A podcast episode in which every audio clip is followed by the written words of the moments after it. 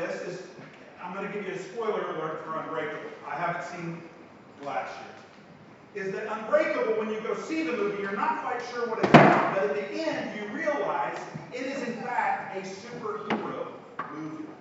And I really like superhero movies. But one of the things that we learn in that movie, and I've actually used this illustration before, is the fact that in every superhero movie, you also need a villain or an enemy of that superhero. As a matter of fact, you really can't define who the enemy is or the superhero is without having the enemy and the superhero. There are some superheroes that that's very evident with.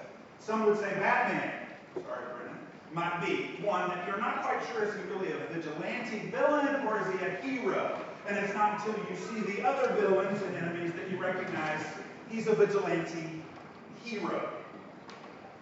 So that's what this movie is about. Now, interestingly enough, it just happens to fall at the same time that we're going through this particular verse about enemies. What we've seen here is that God is our shepherd, that he cares for us, that he gives us comfort, that as we walk through the valley of the shadow of death, he is there to care for us. His rod and his staff, they comfort us. And then David says these words You prepare a table before me in the presence of my enemies. You anoint my head with oil, my cup overflows. And in some readings of this, and because the way that Hebrew words are written there, it becomes very evident that what David is saying is, look, enemies, God likes me more than he likes you. He has put me over and above you. I am better cared for than you are. He, he says, I get a table, a feast given to me before all of my enemies, and they've got to sit there and watch.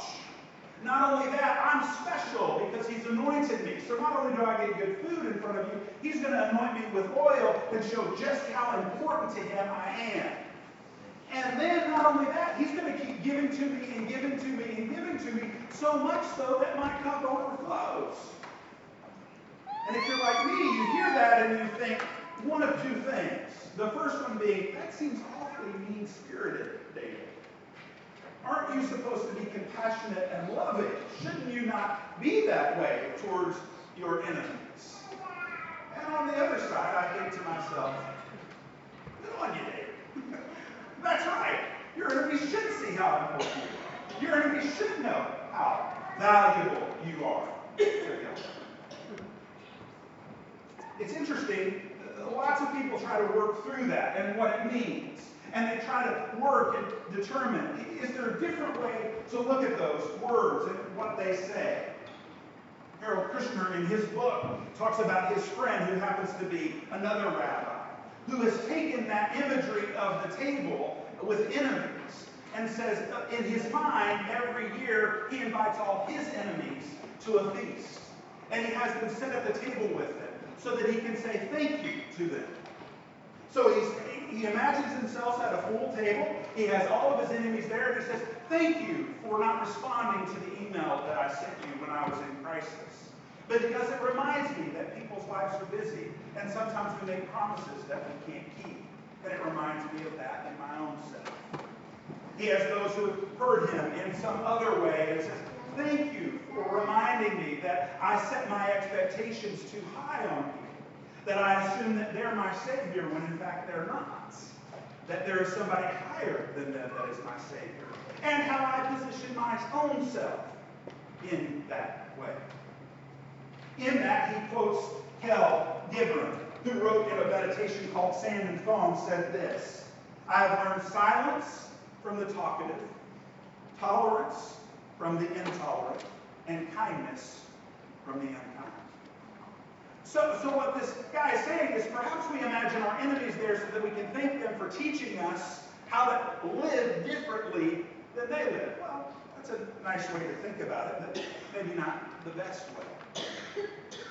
There's another guy that was writing in a paper that was really dense, talking about sharing meals and building peace. theoretical and empirical studies on how the act of eating together can serve as a place for ritual to promote reconciliation and peace building. Google that. But in it, he talks about the theory of culinary diplomacy. It's this. It suggests that through eating together, relationships evolve and change, and hostilities will be replaced with more positive behaviors. Food and the practical arrangements surrounding the meal communicates a message both unintentionally and intentionally that we're coming together. And he says that's important to be aware of when we talk about diplomacy and peace building exercises. And so, in some ways, we can look at this passage and say to ourselves, okay, so I hear David and what he's saying. Look at me, my enemies. Look how powerful and big I am. And there's a response in us that says, is that right or is that wrong? I'm not quite sure. And let me tell you that for David at that place, in that time, that's what he was saying. But that's not the totality of how we understand enemies within Scripture. And so it's important for us to think about how do we see Scripture revealed throughout all of this? How is God, the Good Shepherd, who is the one that is setting the table, when he shows himself to be who he completely is in Jesus, how does he show us how he works within us? Well, he reminds us in Matthew chapter 5, the greatest sermon ever preached. He says, You've heard it said, love your neighbors, but hate your enemies. But I say, love your neighbors and pray for those who persecute you. We're reminded in Romans 5 that while we were God's enemies, Christ died for us. And in Ephesians 2, we're reminded that Jesus on the cross put to death all hostility that separates us from one another. And so we're reminded that in some sense, when God sets a table before us in the presence of our enemies, yes, there's a place that God might be saying, I care for this individual, and I'm putting you above your enemies. It could also be a place and an exercise for us to go, what am I learning from these people?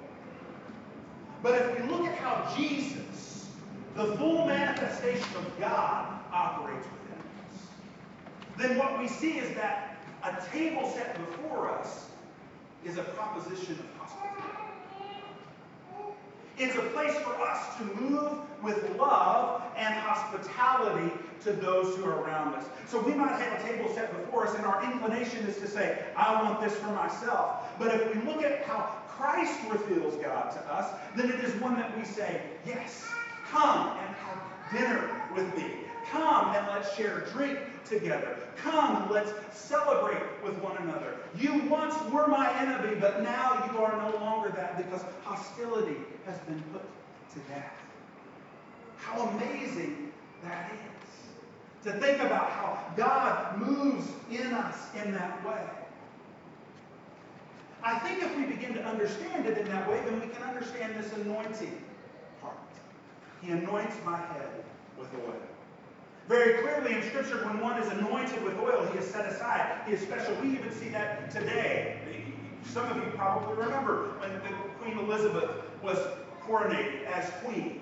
She was anointed with oil, set apart in that way. Another way that we sometimes see anointing with oil happen is when people are sick and we come and we pray and anoint oil over them to bring healing and wholeness, completeness. The amazing thing about that anointed word is it's the same derivative and word that we use for Messiah. Jesus, the anointed. And so when we begin to look at this in the totality of Scripture, when we look at it in all of what Scripture tells us of how we deal with enemies, we recognize that what God is doing here, saying through David to us, is, I will anoint you with oil, and you will become Jesus with skin on for those who are around you. That I've anointed you not to be Messiah, but to carry the name of the Messiah out so I anoint you so that you're made whole and complete in your relationship with me and with yourself and with all others and with place. And I give you the ability and the power to do it. That's why you're set aside. And the great thing is it's not just splashed all over us. It is particularized to us. It is given to us as individuals saying, I anoint you with oil to bring you into my house.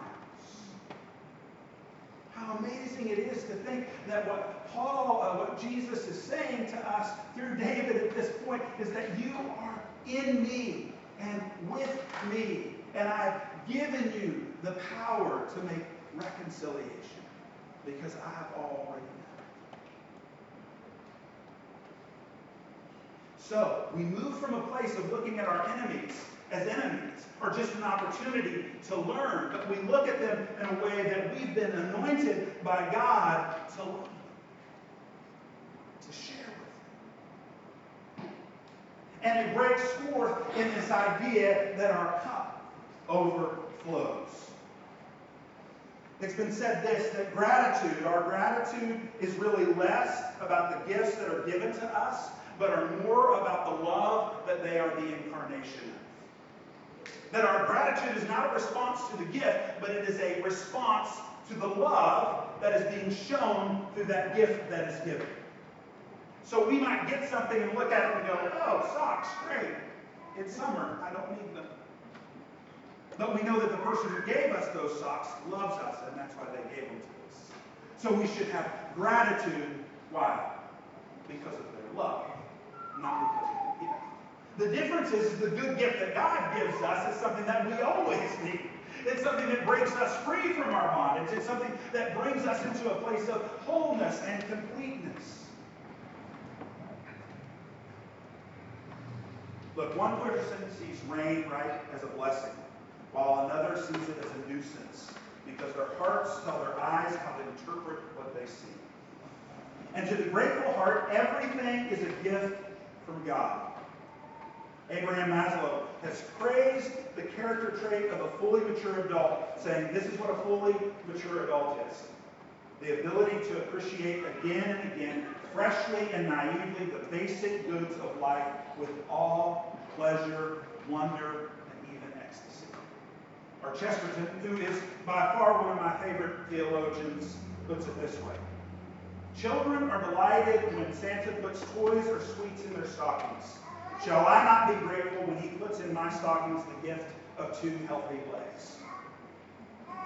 Now that's actually pretty ironic considering the way that G.K. Chesterton lived his life. It's surprising he didn't have type 2 diabetes and lost one of his legs by that time. He really relished eating. Maybe one of the reasons why he's my you see, what that idea of an overflowing cup is, it's the fact that we are so cared for that we can't help but respond with gratitude. We can't help but move to a place of gratefulness. Even though life brings us pain and sorrow, we recognize that our cup overflows. Why? Because He's anointed me with oil and He's taken away my enemies. Because His love has come and brought me into wholeness. And so I can't help but be grateful. And so my lens, the way that I see the world begins to change. And so even though some might see the rain or they might even see the heat today as something to, to, to be upset by, in a heart of gratitude, I say, I've woke up this morning and I prayed my first prayer by opening my mouth and breathing it again and saying, Thank you for giving me life. Thank you that the sun is shining that the rotation of the earth is going the way that it is, that I will see friends and family today. Thank you that there will be crops that grow. Thank you that the waves will crash in. Thank you that if I jump in the ocean, I'll cool down. And when I get out, I won't have a chill because it's so hot. Thank you. But there's a reason why we don't move in that place sometimes. One of the reasons why people don't move into the place of gratitude, that place, is because they believe that their cup should be overflowing. They have a sense of entitlement. Life seems to be going well for them, or it's been going good. Or maybe life was so hard for them and, and so painful for them, and they just look around and they say, I deserve something better. I deserve this. And so when we move to the uh, identity of having entitlement, then we lose the ability to have gratitude. As I look out over you, I would dare say that's not the majority. Maybe but not the majority of you all. But I would say that this one maybe will strike a little bit deeper for you. Another reason why we often don't have the ability to be grateful and have that posture of gratitude is because we stand in a place of self-sufficiency. See, there are people who have trouble feeling grateful, people who cannot bring themselves to utter the words thank you because they need to feel like they are self-sufficient. I don't need anything from anybody. I can take care of myself. Harold Kushner says this How sad not to need anybody, and how mistaken to claim that we don't. How sad not to be able to accept a gift graciously, because being on the receiving end of a gift might make us feel weak or needy. You see, when we recognize that it's our cup that is overflowing because of the goodness of God that He is pouring into us, then what we recognize is that I'm in a constant state of need. And so to be able to shout out and say, I need your help to do this. Please come and help me do this. It is not a sign of failure, but it is a recognition of what God has done, and it gives us the ability to be grateful. Look, I was moving a refrigerator this week. I can't tell you how many times I've moved a refrigerator in my life. It's been many, many times. I've moved a lot in my life. And I loaded up that refrigerator with a dear friend of mine, and I put it in the back of my van, and I drove it down here. And on the way down here, I thought to myself, I don't want to disturb anyone. I don't want to make a problem for anyone. I can get this refrigerator by myself. Listen, that is the old Lee.